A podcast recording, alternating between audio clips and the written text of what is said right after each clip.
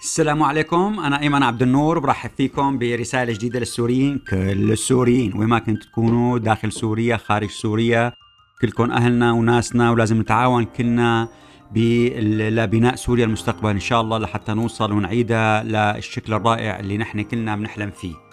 هلا بشكركم أيضا كلكم على المتابعة المتميزة. بشكركم على إنكم أيضا عم تشتركوا بالأقنية سواء ال Google Podcast أو ال Apple Podcast لحتى يوصلكم كل حلقة جديدة مباشرة على الموبايلات تبعكم. وأيضا انكم تشاركوا الرابط مع كل رفقاتكم سواء على الفيسبوك أو بغرف الواتساب وحتى تعمل فائدة على الجميع. والآن خلينا آه، نبدأ آه، شو اللي كان فيه الأسبوع الماضي؟ الأسبوع الماضي يعني ما كانت آه، كأنه نايمة شوي القصة بس نحن بدنا نفيقها يلا خلينا نقول نشوف شو الله بيسر الأسبوع الماضي كان أهم حدث اللي صار في كثير حكي حوله اللي هو مؤتمر اللاجئين اللي نظمته روسيا في دمشق بالتعاون مع وزارة الخارجية السورية. هلا السيدة سميرة المسالمي قالت إنه هي هي الخديعة الثالثة بعد أسيتانا وبعد سوشي اللي عم يرتكبها الروس آه، بتعاملهم مع القضية السورية. هلا أيضا قالوا إنه رئيس النظام في سوريا عم بيشحد على اللاجئين السوريين وخاصة بالمقابلة اللقاء اللي, اللي عبر وسائل الفيديو اللي عمله مع الرئيس الروسي بوتين. كان واضح إنه عم بيقول حكي يعني آه له مردود آه يعني غريب الناس استغربت منه. هلأ مثلا عم بيقول إنه اللاجئين السوريين هن هربوا بسبب تهديدات الإرهابيين. مو بسبب قصف النظام بالطيارات وبالصواريخ وبالاسلحه المتطورة لهم وعم بيقول إنه هن عم بيحكوا مع الدول اللي عم تستضيفهم وهن اللاجئين رايدين يعودوا. لسوريا وإنه المشاكل اللي بتوقف وجه عودتهم هي الحصار الاقتصادي المفروض على من أمريكا والدول الأوروبية على سوريا وبالتالي إذا وقفت القصص فإنه هن ممكن كلهم يرجعوا وقال إنه غالبية اللاجئين هن بيأيدوا الحكومة السورية.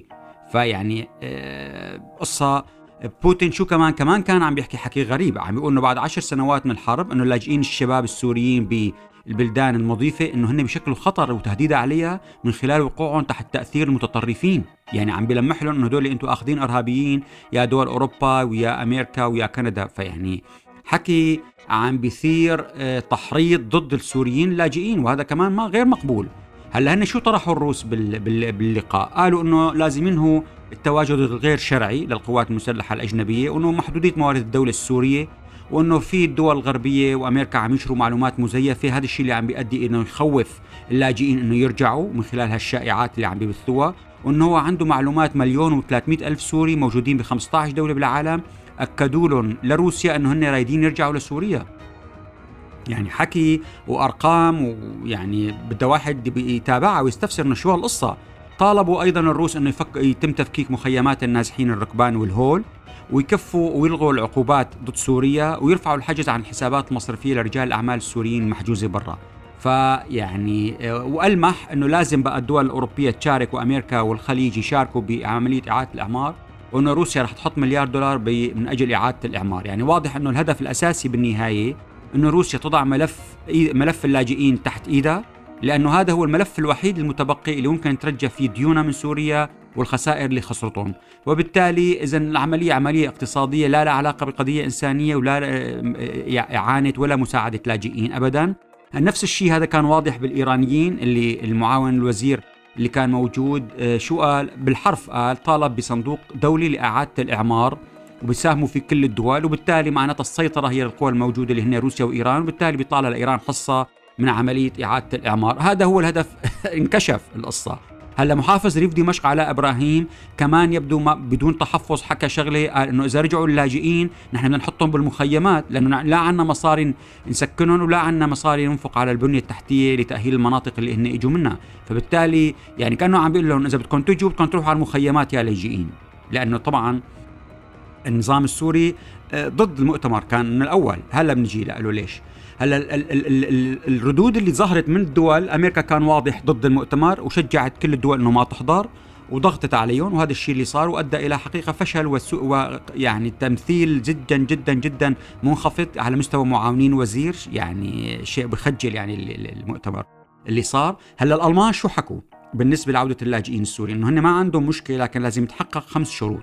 يعني لازم يكون في ضمانات دولية ومن البلد الأم اللي هي سوريا للمطالبة بحقوق العائدين بالسكن والأراضي والممتلكات واستردادها اراضيهم اللي إما إذا تمت مصادرتها أو راحت. بعدين لازم يكون في اتفاق رسمي بضمانات دولية لاستقبال الراغبين إذا قرروا العودة. لازم النظام بسوريا يصدر عفو عن آه، كل العائدين بدون أي استثناء. ما يجي يقول هي هيك مسموح وهي الفارين منشقين من الخدمة العسكرية عفو عام. بعدين التعهد بعدم عرقلة عملية الإشراف من لمنظمة المفوضية السامية لشؤون اللاجئين تابعة الأمم المتحدة. ولازم يكون اللاجئين عندهم المعلومات الصحيحة لحتى هن يقرروا إذا بدهم يرجعوا أو لا. هلأ بعض القضايا اللي صارت هيك مضحكة بالنسبة للمؤتمر تم تسريب تسجيل صوتي للمترجمين. آه، مدته حوالي ست ساعات ونص عم بيترجموا وعم بيضحكوا على المؤتمر وإنه صار مثله مثل المؤتمر اللي صار بروسيا وأخذوا 5000 واحد وشغل تصفيق وحكي فاضي. أيضا البعض سماه مؤتمر لازم نعمل مؤتمر تنظيم للطوابير الدور قبل ما نعمل مؤتمر لعودة اللاجئين. صدرت عديد من البيانات ضد المؤتمر ورفضته تماما من سواء منا من بيانات مشتركة من 2025 آه، منظمة سورية أو بيانات إفرادية، أيضا كان في مخالفات بروتوكولية يعني ما بيصير الروس يكرموا معاون وزير الخارجية ومسؤولين كبار في سوريا من قبل مسؤول أصغر منهم في ضمن ضمن دمشق، بيبعثوا كتاب شكر لوزارة الخارجية لمشاركتها بالتنظيم، بس عيب يعني إنه يجي واحد صار كأنه احتلال واضح القصة. أيضا أنا عملت عدة لقاءات إعلامية وصحفية عن ال ال ال الرأي أنه النظام هو ضد المؤتمر هو عم بيحاول يفشله.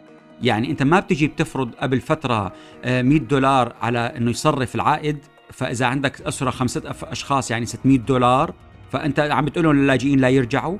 أيضا بالتزامن مع المؤتمر طلعوا تعديل النظام لقانون بدل الخدمة العسكرية. واضح معناتها أنه هو عم بيعتبره أنه هذا ملف اقتصادي لحتى يقدر يعني ينعش الإفلاس الكامل اللي يعيشه الآن الحكومة السورية والنظام السوري. وبالتالي فرض طلعوا قرار جديد قال إذا أنت عم تخدم العسكرية وخلصتها هن عم بياخذوك احتياط أما خدمة ثابتة أو فأنت ممكن تدفع 3000 دولار وتوقفها. أو إذا أنت صار لك أربع سنين مهاجر تدفع 7000 إذا ثلاث سنين بتدفع 8000 دولار إذا سنتين 9000 دولار وإذا صار لك بس مهاجر أو هربان سنة تدفع 10000 دولار. وإذا صار لك أنت ولدان وعايش برا برات سوريا 18 سنة لحديت ما صار سن التكليف تدفع بس 3000 دولار. اذا واضح إنه هذا ملف اقتصادي لحتى يقتني النظام منه. نرجع الملف الثاني اللي هو أصدر الرئيس المنتخب بايدن آه، قرار وحطوه على ال website تبع الحملة الانتخابية بأسماء كل الفريق الانتقالي لكل وزارات الفيدرالية بأمريكا والمنظمات الكبرى الفيدرالية. آه، هلا نحن اللي بيهمنا هن وزارة الخارجية ومجلس الأمن القومي يعني البيت الأبيض ومندوبة الولايات المتحدة بالأمم المتحدة. خلينا نحكي شو الأسماء اللي حكاها. طبعا هلا في قائمتين حتى ما يصير في لبس. في القائمة اللي هي transitional team الفريق الانتقالي اللي بيروح على كل وزارة بيستلم كل أضابيرها كل الكودات كل الشفرات يعني كل المعلومات وين موجودين وين التخزين. وفي الثانية اللي هي السرية اللي هي الأسماء اللي بدها تستلم مناصب. الأسماء الأولى transitional team هن بيستلموا كل شيء وبحق لهم يرشحوا الناس للمناصب منهم. يعني ليس فقط هن عبارة عن فريق انتقالي. هلا لوحظ بالفريق الانتقالي ما في أي شخص سوري لكن في أشخاص سوريين بالقائمة الثانية السرية اللي هي بتتضمن الأسماء المعينين. هلا نحن رح نحكي فقط عن القائمة الأولى. لوحظ وجود اسم السيدة دانا سترول اللي هي كانت أعدت تقرير مع ال USIP معهد الأمريكي للسلام قبل عدة سنوات وعملت دراسة هي وكان في مدير معها ثاني آه، على اللجنة. عن سوريا وشو آفاق الكونغرس كيف ممكن يتدخل يتدخل. هلا هي قد تكون أحد المرشحات لمنصب معاون نائب وزير الخارجية اللي بيشغله حاليا السيد جويل ريبورن فاذا هي ممكن. بالنسبة لمجلس الأمن القومي في جيف بريسكوت اللي كان مدير قسم الشرق الأوسط بالبيت الأبيض وكان نائب المدير الأمن القومي لنائب الرئيس بايدن. وهو يعني الآن يبدو بالتالي مرشح لمنصب بالبيت الأبيض كبير. هلا الكسندر بيك اللي كان هو مستلم مكتب سوريا مع ليزا رومان اللي اثنيناتهم انتقلوا من الخارجية. هلا الكسندر بيك استلم آخر سنتين من أيام أوباما وحتى آخر كم شهر ترك وراح لأنه اجاه ولد ففضل إنه يبقى مع ابنه في البيت أفضل من إنه يشتغل يعني ويداوم كموظف. لذلك اثنيناتهم كتبوا هو آه، الكسندر وليزا مقالة عن سوريا بال 2017 بتبين رؤيتهم لأصلاح الوضع في سوريا بالمستقبل وبالتالي الاثنين ممكن يرجعوا بمراتب أما بالبيت الأبيض أو بالخارجية مسؤولين عن ملفات سوريا. بالنسبة لوزارة الدفاع اللي بتأثر أيضا على سوريا كثير مرشح لها ميشيل فلورنوي والسيناتور جاك ريد والسيناتور تامي دوكورث. الخارجية اللي مرشحة سوزان رايس السيده سوزان رايس اللي لكن مجلس الشيوخ آه، اللي مسيطرين عليه لحديت الآن الجمهوريين بيقولوا إنه ما راح يوافقوا عليها. بالتالي هناك إمكانية ليكون آه، مستشار السيد آه، بايدن أنتوني بلينكن اللي هو جدا كويس. يعني أفضل الموجودين خلينا نحكي. والتقى مع الجالية السورية لقاء كثير كويس عبر زوم ب 14 آب.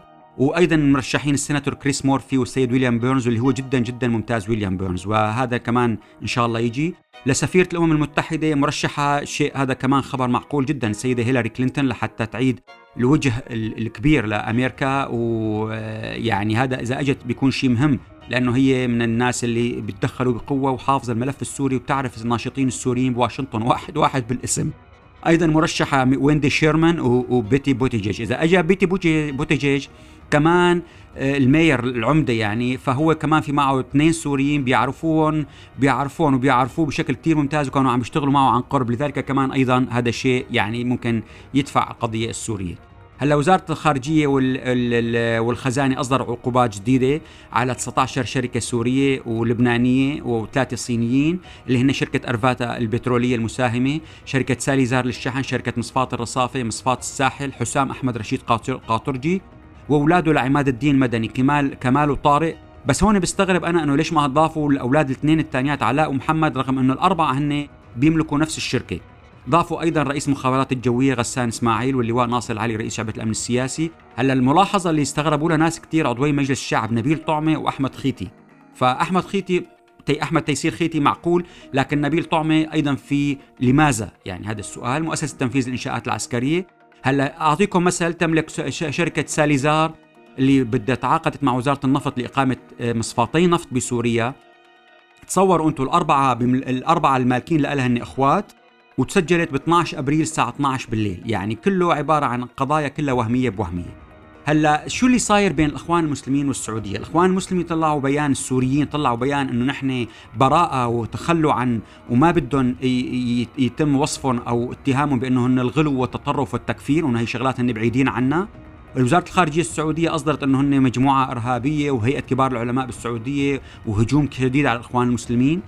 اجى أيضا مترافق لمقابلة لخالد مشعل آه، المدير السابق لحماس حكى إنه علاقة حماس مع إيران وحزب الله ممتازة وحكى إنه حامل تعمل إجراء وساطة بين الأخوان المسلمين السوريين مع النظام لكن الأجهزة الأمنية المخابرات السورية رفضتهم ما قبلت تتعامل معهم وقال إنه أبو أنس علي البيانوني وأبو حازم رياض الشقفه طلبوا مني وقالوا لي إنه أنا إيدك بزنارنا يا أبو الوليد آه اللي هو خالد مشعل إنه تفتح لنا حوار مع النظام لكن الأجهزة الأمنية رفضت حاول إنه هو يعمل وساطة وحكى مع حسن نصر الله وقال له يا أبو هادي توسط لنا طلع هداك لعند بشار الأسد. وجاب له موافقة خالد مشعل إنه يتوصل بين النظام والشعب. قام الأجهزة الأمنية اتصلت معه وقالت له لا تتدخل ما دخلك أنت بعد إيدك.